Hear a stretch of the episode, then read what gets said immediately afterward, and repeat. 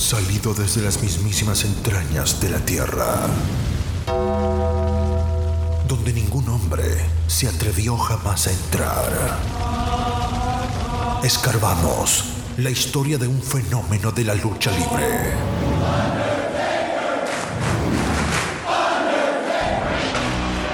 El hombre muerto, American Badass, Big Evil, el señor del lado oscuro.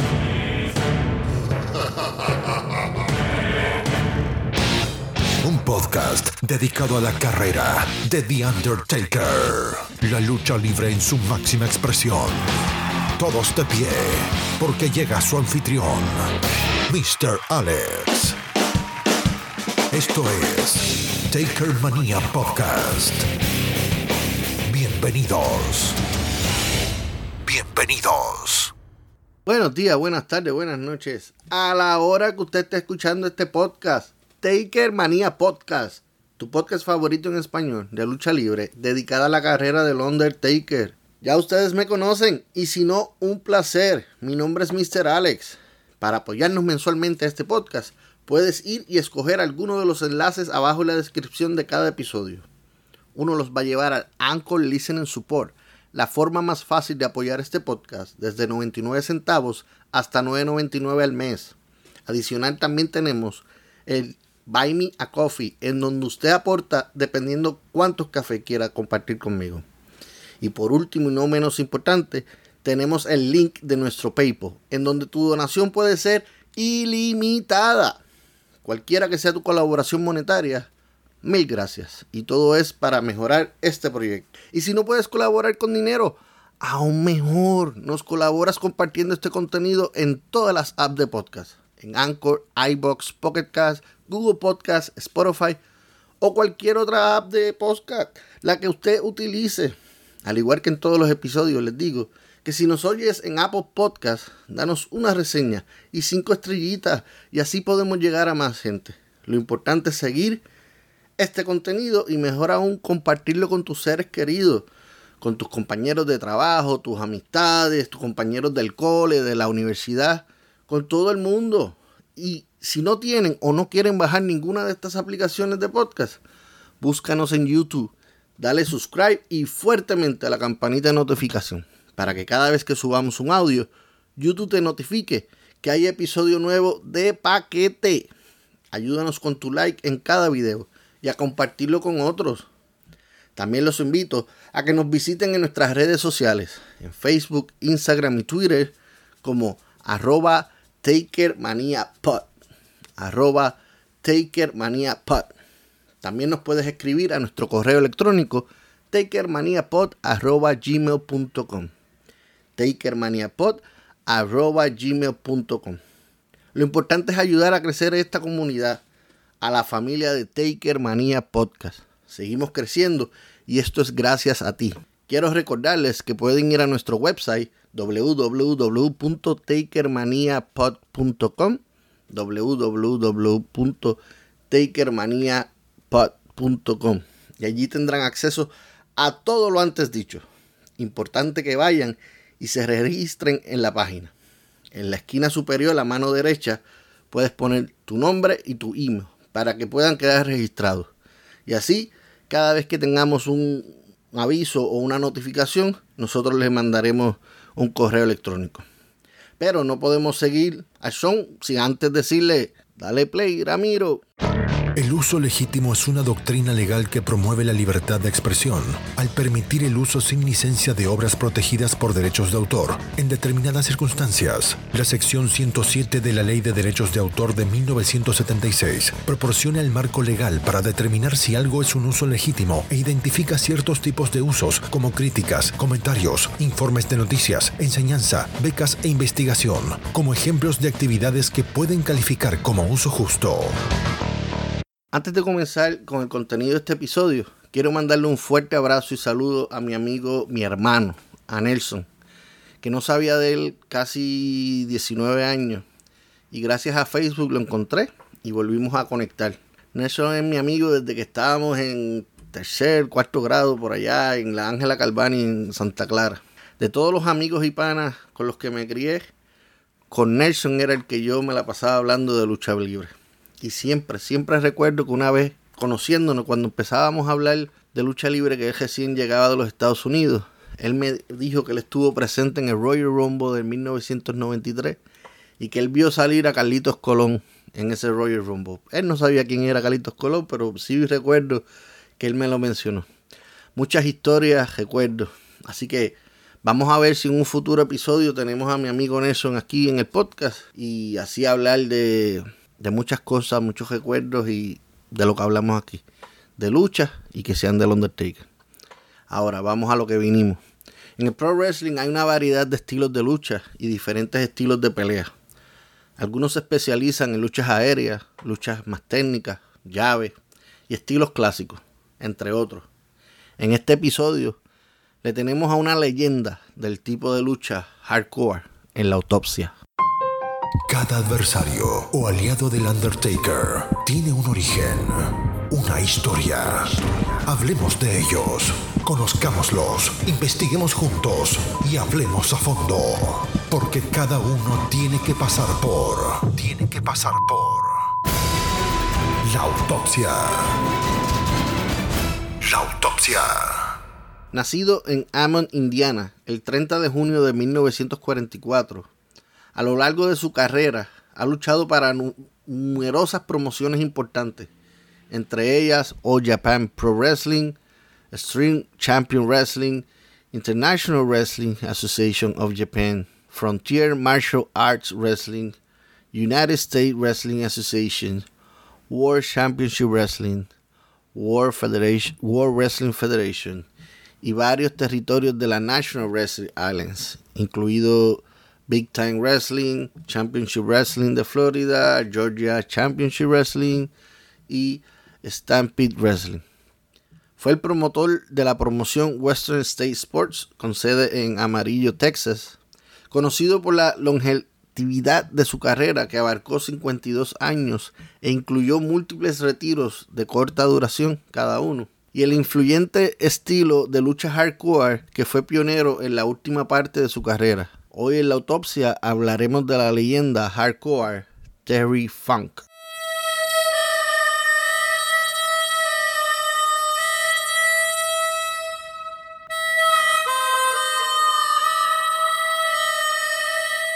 Funk es el hijo de Dorothy Colbert y Dory Funk, un luchador y promotor profesional.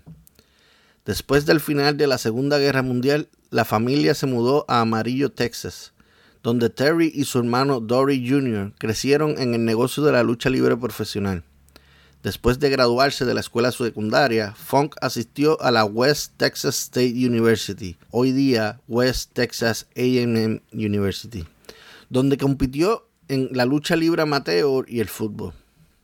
Funk comenzó su carrera en 1965 trabajando en la promoción de deportes Western State de su padre Dory Funk en Amarillo, Texas. Su debut fue contra el Sponic Monroe el 9 de diciembre, en un combate que duró 10 minutos 10 segundos. Él y su hermano Dory Funk Jr. rápidamente subieron de rango como equipo, The Funks. Y en combates individuales contra nombres importantes como Ernie Ladd, Hank James, Mike DiBiase, Don Jardine, entre otros muchos se convirtieron en luchadores altamente cotizados a finales de la década. Durante este tiempo hizo apariciones esporádicas en otras promociones como AWA, St. Louis Wrestling Club, CFW, GCW, Japan Wrestling Association y All Japan Pro Wrestling. El 10 de diciembre de 1975, Terry derrotó a Jack Briscoe por el NWA World Heavyweight Championship en Miami cuando Dory, su hermano, no se presentó para una oportunidad por el título. Comenzó un reinado de título de 14 meses defendiendo el título contra Jack Briscoe, Dusty Rose, The Spoiler, Rocky Johnson, José Lotario, Peter Maivia, Chavo Guerrero, Andrés de, de Giant, Lanny Puff, Jesse Ventura, entre otras superestrellas más. Además de Norteamérica, defendió el cinturón en Australia, Japón y Singapur. El reinado histórico terminó en Toronto el 6 de febrero de 1977 cuando fue derrotado por Handsome Harley Race. Harley Race applied this hold. Terry Funk is fighting and trying to get out of it, but he's trapped. He's trapped in this Indian deathlock. And Harley Race keeps on applying the pressure. He's applying the pressure. Terry Funk is trying to get up on his feet and trying to go over the top of the body of Harley Race. He's trying to get over the top of him, but he just can't do it. This is the most painful hold in wrestling. Very few men. The match is all over. The new world heavyweight champion. you got a new world heavyweight champion, Whip. Harley Race is the new world heavyweight champion. Durante 1981, Terry pasó algún tiempo en la Continental Wrestling Association, peleándose con Jerry Lawler. El combate más memorable de esta riña ocurrió el 6 de abril de 1981 en el Mid-South Coliseum de Memphis, Tennessee. La lucha tuvo lugar en la arena vacía con solo Lance Russell, un camarógrafo y un fotógrafo presente. Funk había desafiado a Lower a este encuentro en este momento porque sentía que lo estaba tratando injustamente en Memphis. La confrontación solo duró unos minutos y terminó con Funk tratando de sacarle el ojo a Lower con un 2x4 roto, pero Lower pateó el codo de Funk, lo que provocó que se golpeara a sí mismo en el ojo. La grabación se emitió el 25 de abril de 1981.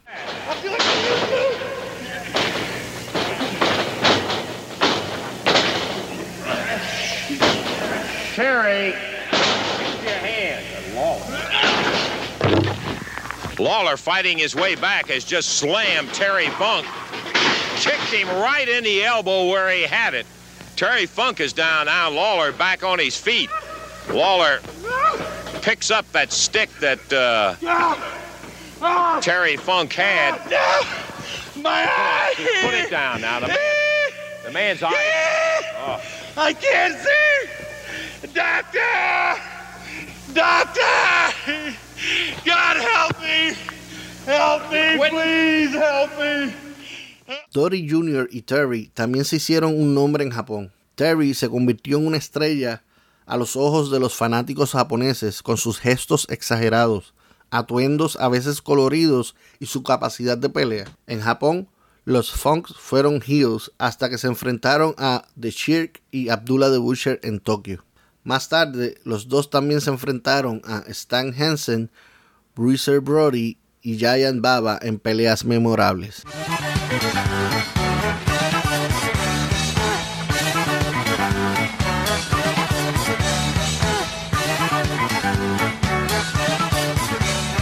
Terry Funk hizo su debut en la World Wrestling Federation, WWF, en 1985 después de una breve carrera en la AWA. En su debut televisado en Championship Wrestling, no solo venció a Aldo Marino, sino que también venció al locutor de ring Mel Phillips. Funk atacó a Phillips después de que Phillips cometiera el error de ponerse el sombrero de vaquero de Funk. Funk también tenía el gimmick de llevar un hierro de marcar con él al ring y usarlo para marcar a sus oponentes caídos. Terry también tuvo una serie de luchas en diferentes house shows, donde retaba por el título de la WWF a Hulk Hogan. El 27 de diciembre del 85, en un house show realizado en Nueva York, ganó una batalla campal entre 23 luchadores en donde el premio fueron 75 mil dólares, quedando al último junto a Junkyard Dog, a quien eliminó al final. Allí comenzó el feudo con Junkyard Dog. Luego Terry Funk se asoció con Dory, que se hacía llamar en la WWF como Hoss Funk, y junto a Jimmy Jack Funk, un entre comillas hermano creado en el storyline, fueron manejados por Jimmy Hart debido a la acalorada rivalidad con el Junkyard Dog. Los llevó a un combate entre Terry Funk y Hoss Funk y el equipo de Tito Santana y Junkyard Dog en WrestleMania 2, ganando los Funk en 13 minutos 30 segundos. Amigos televidentes, estamos aquí con Terry Funk cuando sale al aire el programa Yes Domingo. That's right, the next Universal Champion. I will never return to Puerto Rico ever again. How do you like that? Never will I ever return to Puerto Rico because you people have absolutely not a gut in your body. You're yellow. You're yellow. You're yellow pigs. Pigs. Pigs. Pigs. Pigs. Yellow pigs. I'm the new champion. I'm the new Bueno amigos, este señor, la verdad, yo no quiero meterme en problemas, yo ya no soy luchador. Este señor dice que pasó a la final derrotando a los mejores luchadores del mundo. Der- Derrotando a los mejores luchadores del mundo. Dice que va a pasar sobre Carlitos Colón en breves, en breves segundos, en breves horas contra Carlitos Colón. Let me talk to the Puerto Rican people. I want to talk their language. Yes, I know a foreign language. I want to talk to you, Puerto Ricans. Oink, oink. Oink, oink, I'm sure you yellow pigs understand that. And I'm going to show you what a slob, a puke-faced idiot, Bueno amigos, la verdad que Terry Funk no me deja ni traducir. Could you me translate to the people? Wow, señores, yo trato de hacer mi trabajo. Este señor falta respeto a uno. Vamos a tratar de traducir lo que él dijo, que en breves horas él va a pasar sobre Carlitos Colón, que él pasó sobre Barry Windham, que él también derrotó, ah, eh, bueno, que dice que derrotó también a Ricky Martel y que todos aquí son unos puercos, Carlitos es un puerco. Le habló en ese idioma, perdóneme si no puede traducir mucho. En breves horas irá Carlitos Colón contra este loco vaquero que le falta respeto a cualquiera. Seguimos con la mejor lucha libre del mundo. En septiembre de 1986, Funk viaja a Puerto Rico a formar parte del torneo por el título universal de peso pesado de la WWC, Capital Sport Promotion. El 19 de septiembre, en la lucha en el round número 1 en el auditorio Juan Pachín Vicente Ponce, le ganó a Barry Windham en 14 minutos 26 segundos. Al siguiente día, en la semifinal, Funk le ganó a Rick Manter en el estadio Isidoro García Mayagüez.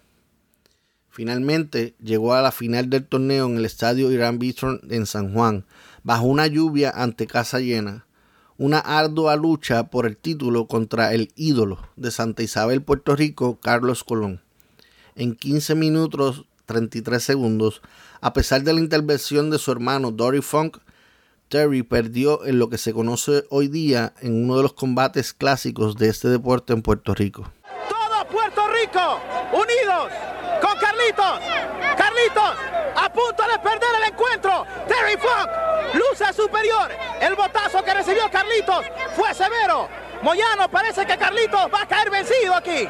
Eh, Carlitos Colón ha estado en dificultades, entró Dory Funk a poner su granito de arena, a tratar de ayudar a su hermano y Carlitos recibió un fuerte botazo que lo ha sacado del combate. Ahora Terry Funk es el hombre que está dominando.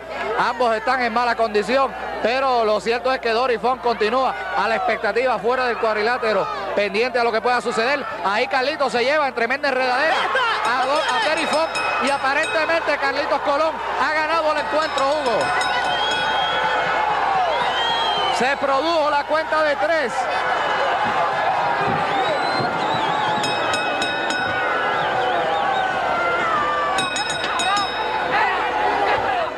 Los hermanos Funk pasaron el resto del 86 y todo el 87 en Japón, luchando para All Japan Pro Wrestling. Continuaron feudos contra Goro Tsurumi y The Great Kabuki. Ichingunda, Riki Chochu y Chokachi Yatsu. Samson Fuyuki y Takashi Ishikawa. Giant Baba y Tiger Mask. Entre, entre otras más superestrellas japonesas. Ya en el 88 ambos hermanos estuvieron retirados del ring. Aprovechando este descanso, en abril del 88, Terry Funk viajó a California a participar del rodaje de la película Roadhouse con Patrick Swayze, donde interpretó el personaje de Morgan, un bouncer o portero de un club. A continuación, el audio de algunas de las escenas en donde Funk participó de la película.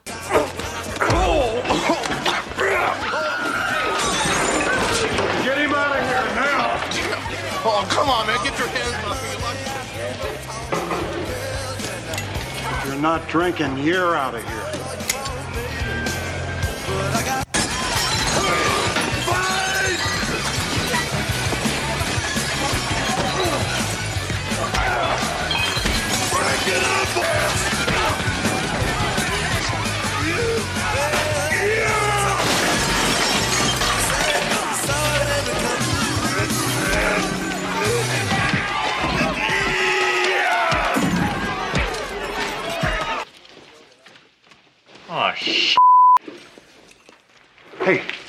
How'd you like to tell us what the f- going on?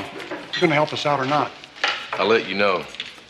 You know, I heard you had balls big enough to come in a dump truck, but uh, you don't look like much to me. This Dalton character, what's his story? Story is, you f- them and he'll seal your fate.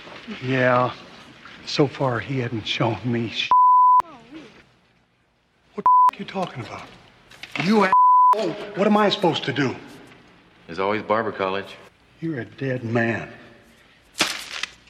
Funk se unió a World Championship Wrestling, la WCW, en 1989 y se convirtió en parte de G-Tex Corporation. Luego de Ric Flair haber derrotado a Rick Steamboat en Wrestler War por el NWA World Heavyweight Championship, en donde Funk había sido uno de los tres jueces del evento principal, desafió a Flair a una pelea por el título. Flair se negó diciendo que Funk estaba pasando tiempo en Hollywood en lugar de centrarse en la lucha libre. Funk luego atacó empujando a Flair en una mesa junto a Ring. Esto puso al campeón Flair fuera de acción hasta el Great American Bash, donde se enfrentó a Funk with this, as his brother Dory Jr. did. Flair picks up that leg. And now it's Flair reversing it. Inside cradle by Funk. One, two. Flair's reversed the cradle. One, two. three. Flair's won it. Flair has won it.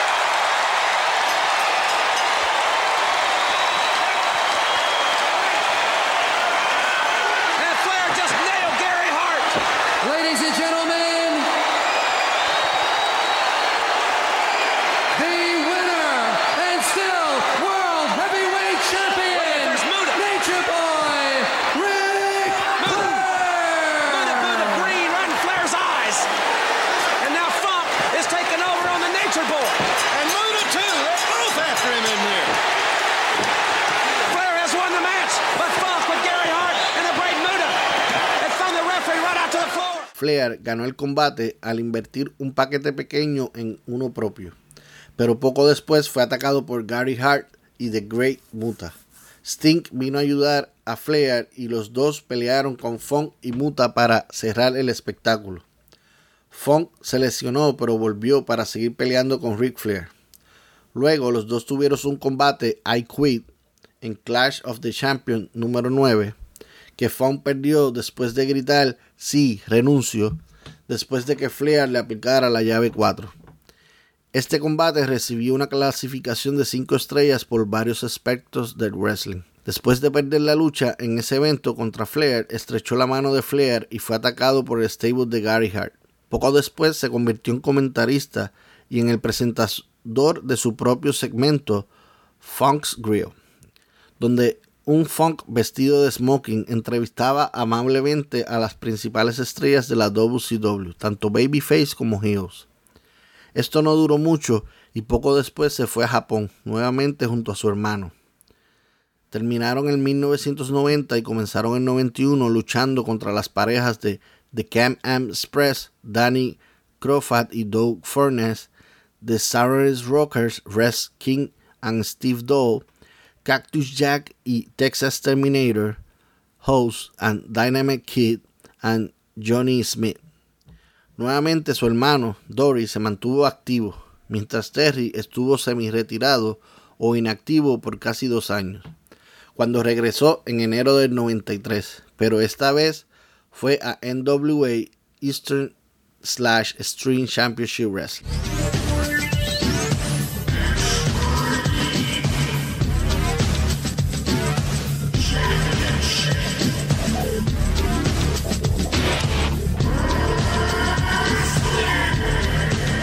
Más adelante, en la carrera de Funk, su estilo cambió de la lucha tradicional o estilo sureño al estilo más violento de lucha hardcore. En 1993, Funk prometió ayudar a la Eastern Championship Wrestling, más tarde rebautizada como Extreme Championship Wrestling o ECW, prestando su talento y notoriedad a la promoción. El 16 de julio, Terry y Dory Funk perdieron una lucha de alambres de púa contra The Public Enemy. Funk mantuvo un horario regular de lucha libre para ECW en sus primeros días mientras también competía en Japón. Tuvo muchas peleas y programas de lucha con luchadores como Cactus Jack, Shane Douglas, Jimmy Snuka, The Sandman, Sabu y el propio protegido de Terry, Tommy Dreamer. En 1994, Funk reapareció en WCW y luchó contra Tully Blanchard en una doble descalificación en Slamboree 1994 y más tarde esa noche se convirtió en miembro del Stud Stable del coronel Robert Parker. Junto con Bunkhouse, Buck, R. Anderson y Meg, el stable centraría sus energías en Dusty y Dustin Rhodes, así como en The Nasty Boys, culminando en un combate de War Games en Fallbrook. De regreso a Japón, Terry Funk se uniría a la promoción de lucha libre IWA Japón. Funk continuaría participando en el evento más famoso de la IWA, el torneo King of the Dead Match, celebrado el 20 de agosto del 95 en Kawasaki. Funk primero derrotaría a Letterface y Tiger J. Sai en combates de estilo extremo que presentaban tableros cubiertos de alambre de púa, vidrios y cadenas antes de pasar a la final del torneo. En la final, Funk fue derrotado por el protegido Cactus Jacks en un no ropes barrier, wire exploding barber wire boards and exploding ring time bomb death match. Wow, dije todo eso sin respirar. Elbow drop off the ladder from Cactus Jack, but he can't put Terry Funk away. Elbow drop from the heavens from Cactus Jack off the ladder, and he's going back up. I don't know how Terry Funk kicked out after that elbow drop. And that ladder not too sturdy at this point. And Terry Funk knocks the ladder over and sends Cactus into the barbed wire. And Cactus Jack at this point has lost so much blood. I don't know if he's going to be able to continue. And the same can be said for Terry Funk. And Cactus Jack now goes for a cover. And that is three. We have the winner of the King of the Death Matches tournament in Cactus Jack. It is unbelievable just what kind of punishment. Terry Funk tuvo una aparición especial en WWF dentro del pay-per-view Royal Rumble 1997, entrando en la posición número 24 y fue eliminado por Mankind, a.k.a. su archienemigo Cactus Jack. Un dato de este Royal Rumble, Stone Cold Steve Austin fue eliminado por Bret Hart, pero regresó al ring mientras los oficiales estaban distraídos por una pelea entre Terry Funk y Mankind en el otro lado del ring. Funk elevó aún más a ECW al encabezar su primer pay-per-view, Battle Legal, el 13 de abril del 97, ganando el campeonato mundial de peso pesado de ECW que ostentaba Raven. Más temprano en la noche derrotó a Sadman y Steve Richard en una triple amenaza o triple threat match, lo que le valió el combate contra Raven. Funk defendió con éxito el título en combates dentro de los próximos eventos especiales como Chapter 2, The Buffalo Invasion, Wrestler Palooza y Heatwave. Finalmente fue derrotado por el título por Sabu en un combate de alambres de púas en Born to be Wired en agosto del 97, en el que las cuerdas del ring fueron retiradas y reemplazadas con alambre de púa. Ambos hombres tuvieron que ser cortados de los alambres de púa al final del combate. Sabu tenía sus bíceps visiblemente desgarrados por el alambre de púa. Como resultado, la herida se selló y la lucha continuó. En septiembre del 97 se llevó a cabo un espectáculo en Amarillo, la ciudad natal de Funk. Se llamaba Terry Funk Wrestler Fest y era tanto su propio espectáculo como una celebración de las carreras de Terry, su padre y su hermano. Terry perdió ante el entonces campeón mundial de peso pesado de la WWF Bret Hart en el evento principal en un combate no titular, dejando saber que se iba a retirar de Pro Wrestling. Sin embargo, el propietario, dueño de ECW, Paul Heyman, le entregó a Terry un cinturón de colección que tomaron los luchadores en la lista de ECW, que lo declaraba como el campeón mundial de peso pesado de ECW de, de por vida.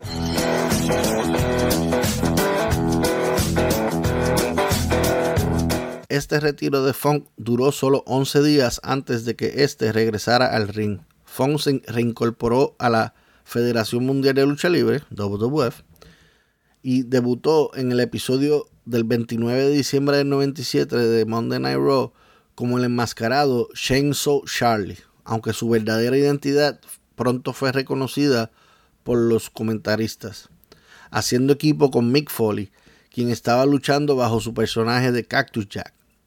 Charlie y Jack comenzaron a pelear con The New Age Outlaws, donde fueron derrotados por ellos en el episodio del 26 de enero del 98 de Raw por descalificación. La semana siguiente, en Raw, Charlie y Jack tendrían una pelea entre sí y la pelea terminaría sin, sin no contest después de que los Outlaws atacaran a ambos luchadores. Los colocaron a ambos en un contenedor de basura y luego lo empujaban fuera del stage. En No Way Out of Texas, In Your House, Charlie y Jack se unieron a Stone Cold Steve Austin y a Owen Hart para derrotar al equipo de Triple H, Sabio Vega y los Outlaws. En WrestleMania número 14, Charlie y Jack derrotarían a los Outlaws en un dumpster match para ganar el campeonato en pareja de la WWF. La noche siguiente, en el episodio del 30 de marzo de Raw, Charlie y Jack perderían los títulos antes de los Outlaws en un Steel Cage match. En el episodio del 13 de abril de Raw, Funk comenzaría a luchar como él mismo y a formar un equipo con Two Cold Scorpio. El equipo duraría poco, con ellos derrotando a gente como The, The Quivers and the Midnight Express. En el episodio del 4 de mayo de Raw, Funk sería derrotado por Foley en un combate False Count Anywhere. En el episodio del 1 de junio de Raw, Funk sería derrotado por Mark Henry en una pelea clasificatoria de King of the Ring. En Fully Loaded In Your House, Funk y Broadshow serían derrotados por Farouk y Scorpio con Brosho atacando a Funk después del combate. Este sería el último combate de Funk en WWF, ya que una vez más regresó por un tiempo a IWA Japón. Funk apareció en WCW en enero del 2000, ganando el WCW Hardcore Championship tres veces y el WCW United States Heavyweight Championship por segunda vez.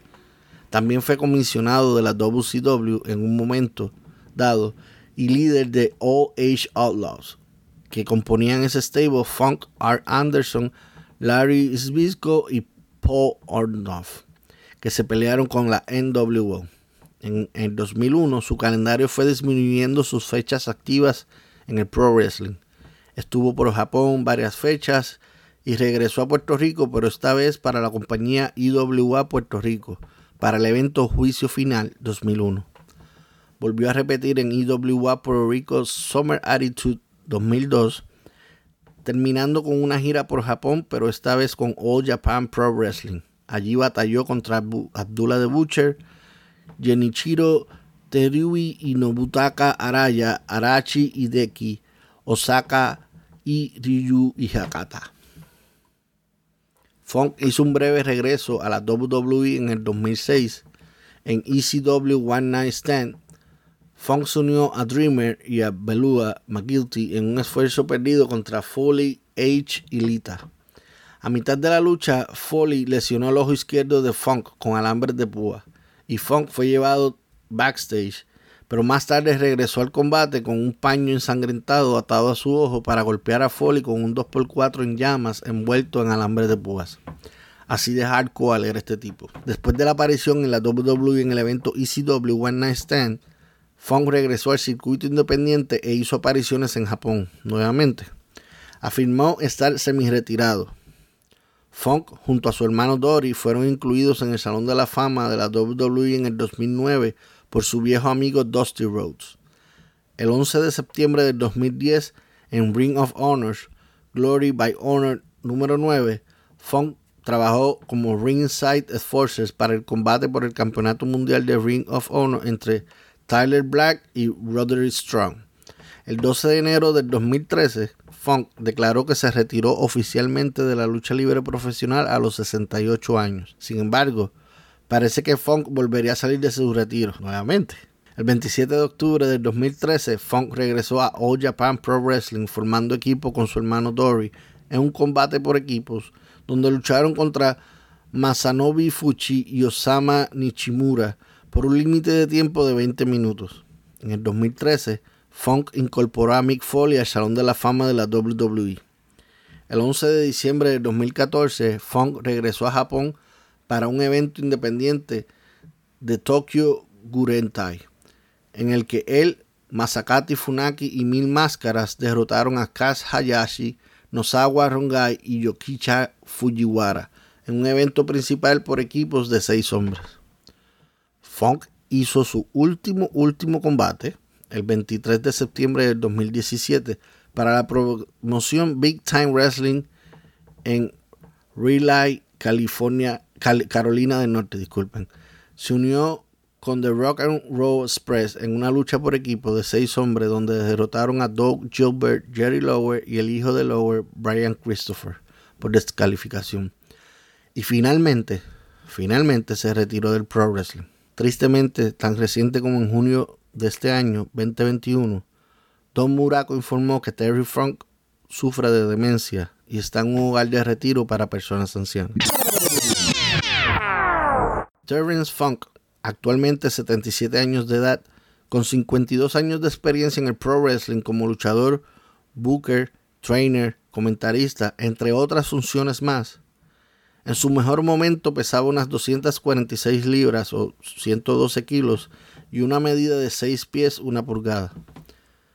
En toda su carrera tuvo un total de luchas de 2.438, de las cuales 54% fueron como ganador, 34 terminó siendo el derrotado y un 12% fueron empates o no contas. Según Pro Wrestling Illustrated, fue el ganador en el año 1976 del premio Luchador del Año y luchador más inspirador en 1997. Según Tokyo Sport Award, fue el ganador en los años del 79 y 80 de los premios por popularidad y premio al mejor combate consecutivamente. Según Wrestling Observer Newsletter, en el año 89 fue el año de Terry Funk, ganando los premios de Mejor Luchador o Premio en Memoria de Bruce Brody, ganó el premio de Best Heel o Mejor Villano, ganó el premio de Mejor en Entrevistas, el premio de Feudo del Año, y premio de luchador más odiado. Según Declaration of Independence Year End Awards, fue el ganador en el 2005 del premio Lucha del Año y Luchador Inspirador del Año en el 2009. Para la Pro Wrestling Illustrated lista del PWI 500 estuvo presente por 10 años corridos desde el 91 hasta el año 2000 y es miembro de un total hasta el día de hoy de 9 salones de la fama de lucha libre. En el 95 fue parte del WCW Hall of Fame. Ese mismo año fue parte del Stampede Wrestling Hall of Fame. En el año 96 se unió al Wrestling Observer Newsletter Hall of Fame. 2004 al Professional Wrestling Hall of Fame and Museum. 2005 fue inducido al Hardcore Hall of Fame en el año 2009 entró al NWA Hall of Fame, al igual que la WWE Hall of Fame. En el año 2010 fue parte del George Tragos Low Professional Wrestling Hall of Fame.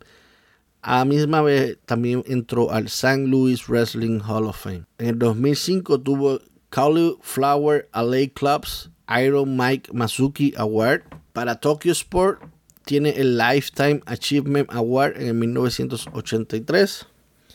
Para All Japan Pro Wrestling, en el año 1980 tuvo el Championship Carnival Distinguished Service Award. Para All Japan Pro Wrestling también en los años 77, 79, 80, 82, 84, 86, 87 y 90 tuvo el premio junto a su hermano de World Stronger Tag Determination League. Tiene varios títulos, tanto en solitario como en pareja, en los cuales se destacan 10 veces NWA Western State Heavyweight Champion, 4 veces NWA Amarillo North American Tag Team Champion, 3 veces NWA International Tag Team Champion, 3 veces NWA Texas Brass Knuckle Champion, 3 veces NWA Western State Tag Team Champion, 3 veces NWA World Tag Team Champion, tres veces WCW Hardcore Champion, dos veces WWC Tag Team Champion,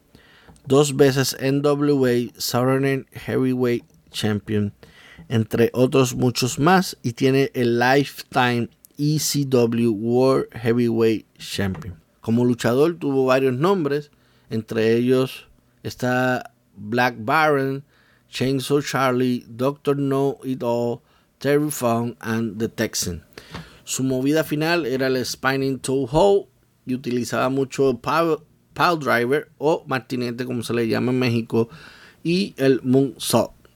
Tuvo grandes feudos o rivalidades con estrellas como The Briscoe Brothers, Abdullah the Butcher, Dusty Road, Harley Race, Junkyard Dog, Rick Flair, Jerry Lowell, Sabu, Shane Douglas, Public Enemy, Cactus Jack, Masato Tanaka, Hayabusa, entre otros muchos más. Perteneció a diferentes equipos en pareja, junto a Dory Funk, su hermano, eran los Funk Brothers. Eh, junto a Ricky Romeo, eran Ricky Romeo y Terry Funk en la NWA. Y junto a Cactus Jack, él era Charlie Chain So Charlie and Cactus Jacks en la WWF para el 1998. Perteneció a diferentes stables como los Funks desde el 73 hasta el 72. Eh, fue parte de los Funk Brothers, Gary Hart International, G-Tex Corporation, Stu Stable, Funk Master of Wrestling, Millionaires Club, All Age Outlaw. En total tuvo cinco manejadores en toda su carrera. El coronel Robert Parker, Gary Hart. En Puerto Rico la WWC fue Hugo Sabinovich. También tuvo a Jimmy Hart y a Víctor Quiñones en la FMW. Fue entrenado por su padre Dory Funk y su hermano Dory Funk Jr. Fue el entrenador de muchos luchadores, pero el más que resalta en la lista lo fue Ted DiBiase. En luchas en relación al Undertaker compartieron el ring en seis ocasiones. Eh, número uno, ambos participaron en el Royal Rumble de 1997. En cinco ocasiones hicieron equipo en cinco programas diferentes de Raw, pero todas estas luchas fueron dark match. Y las cinco luchas fueron ganadas por el equipo de ambos, ambos hacían pareja. Ladies and gentlemen, en el evento principal de campana a campana Damas y caballeros, hemos llegado al evento principal de nuestro episodio, de campana a campana. Relato de las luchas, grandes combates dentro de un ring, campos de batalla. Sientan la adrenalina y furor de parte del Undertaker. De campana a campana. El relato como si estuvieras en vivo. Prepara las palomitas, porque esta lucha comienza en 3, 2, 1. ¡A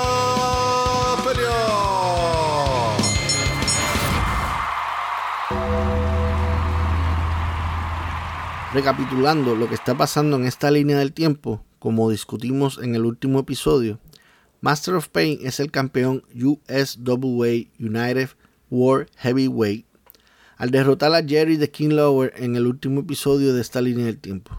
Para ubicarnos en tiempo y espacio, estamos en la segunda semana de abril de 1989. Así que vamos allá.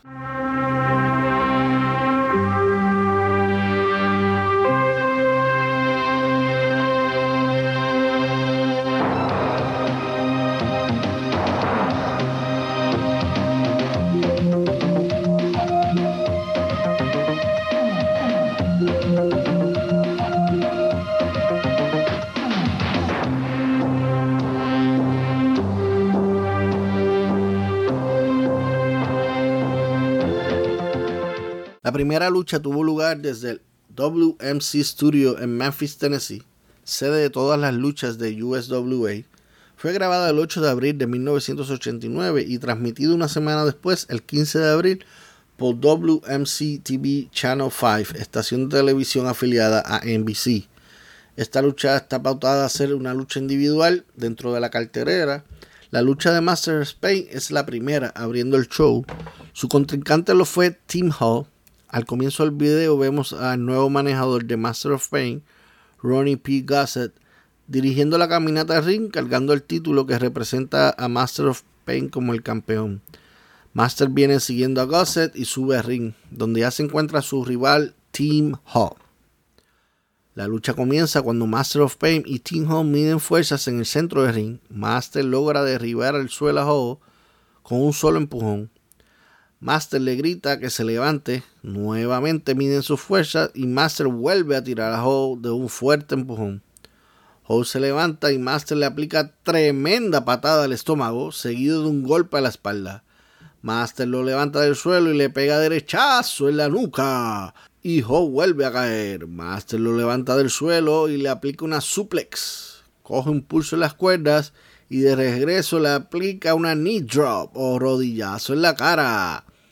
Master vuelve a levantar a su presa y lo restraya contra uno de los esquineros. Lo recuesta de la tercera cuerda y le da palmetazo al pecho. Vuelve y le aplica suplex. Busca impulso y esta vez le aplica un leg drop. Busca el conteo 1, 2, 3 para ganar la lucha en 1 minuto 17 segundos. Así se acaba esta lucha. En los días siguientes a esto, Master of Pain participó en un house show en donde tuvo acción doble. En su primera lucha hizo pareja junto a Robert Fowler para ganarle a Frankie Lancaster y John Paul. Y en la segunda lucha perdió en un Steel Cage 10-Man Tag Team Match. No te vayas. Ya viene la mejor parte. Aquí, en Taker Mania Podcast. Con Mr. Alex. Rápidamente pasamos a la segunda y última lucha de este episodio. Tuvo lugar en, la, en WMC Studio en Memphis, Tennessee. Fue grabada el 15 de abril del 89 y transmitido una semana después, el 22 de abril, por WMC TV Channel 5, estación afiliada a la NBC. Esta lucha está pautada para ser individual, la cuarta lucha dentro de la cartelera. Su contrincante lo fue The White Knight, quien se encuentra ya en el cuadrilátero al comienzo del video. Hace su aparición Master of Pain con su título en su cintura, dirigido por Ronnie Gossett. Master sube al ring y comienza la lucha. Patada al cuerpo y golpe a la espalda por parte del Master of Pain. Lo levanta y le aplica suplex. White Knight se levanta rápidamente y Master le aplica tremendo derechazo. Vuelve White Knight a levantarse y Master le aplica una variante de contralona. Busca impulso en las cuerdas y le aplica kick stomp en la cara.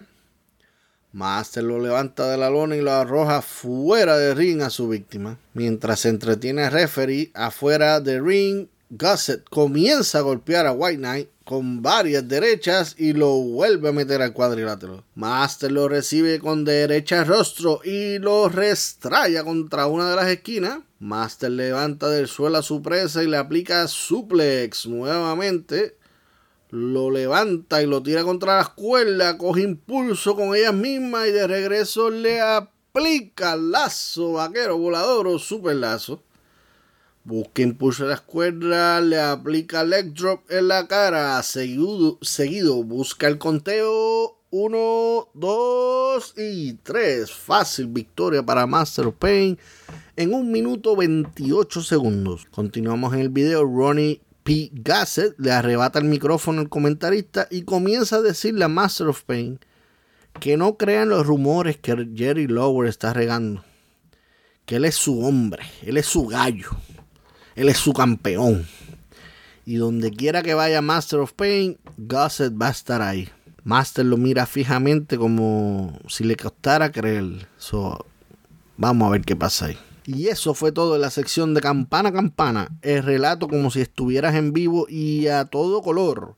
El contenido que te entretiene y te hace recordar cuando éramos pequeños frente a la televisión viendo lucha libre.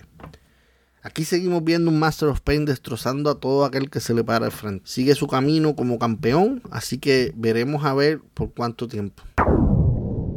Hemos llegado al final de este episodio, no sin antes dar las gracias por escuchar este podcast. Como siempre les digo, puedes conseguirnos en Anchor, Spotify, Apple Podcasts, Pocket Cast, iBox, cualquier aplicación de podcast Vayan, denle follow, dale subscribe y únense a la gran familia que cada vez estamos creciendo más y más. No se olviden de ir a YouTube, darle al botón de subscribe y fuertemente, fuerte, ahí. fuertemente a la campanita y aprieten ese botón de like cada vez que ven un video y vamos a seguir regando la voz y compartir este podcast. Compartan con él todos los links de YouTube. Queremos que nuestra comunidad crezca en YouTube también, crezca eh, tanto en YouTube, Facebook, Instagram, Twitter. YouTube nos puedes conseguir Takermania Podcast, Facebook Takermania Podcast o Takermania Pod. También nos puedes conseguir en Twitter e Instagram Takermania Pod. Si nos escuchas en Apple Podcast, 5 estrellitas, una reseña sea buena o sea mala. Si es mala, aceptamos el hate. Creemos en las críticas. Ya le dije las redes sociales: Facebook, Instagram, Twitter, TakerManiaPod. Nuestro correo electrónico, takermaniapod.com. Y recordarles que también pueden aportar este podcast. Abajo en la descripción están los tres enlaces: Anchor Listening Support, Buy Me a Coffee y nuestro link de PayPal. No se olviden visitar nuestro website www www.takermaniapod.com. Allí tendrán acceso a todo lo que antes he dicho aquí. Importante que vayan y se registren en la parte superior a la derecha su nombre e email para que queden registrados. No quiero terminar sin antes agradecer a Destiny por el arte del podcast, Junior por la fotografía, el señor Ramiro Delgado por el sonido, por los audios. No te olvides, abajo vas a encontrar las redes sociales de ellos. Vayan, para que capeen el contenido de estos artistas. También quiero darle gracias a la producción, a Giovanna e Isabela. Gracias por siempre apoyarme y siempre ayudarme y siempre meter mano conmigo. Nuevamente, quiero agradecerles a todos ustedes por darme la oportunidad de compartir este proyecto con ustedes y es hasta la próxima lucha del Undertaker. Rest in peace. Resististe, aguantaste, llegaste al final.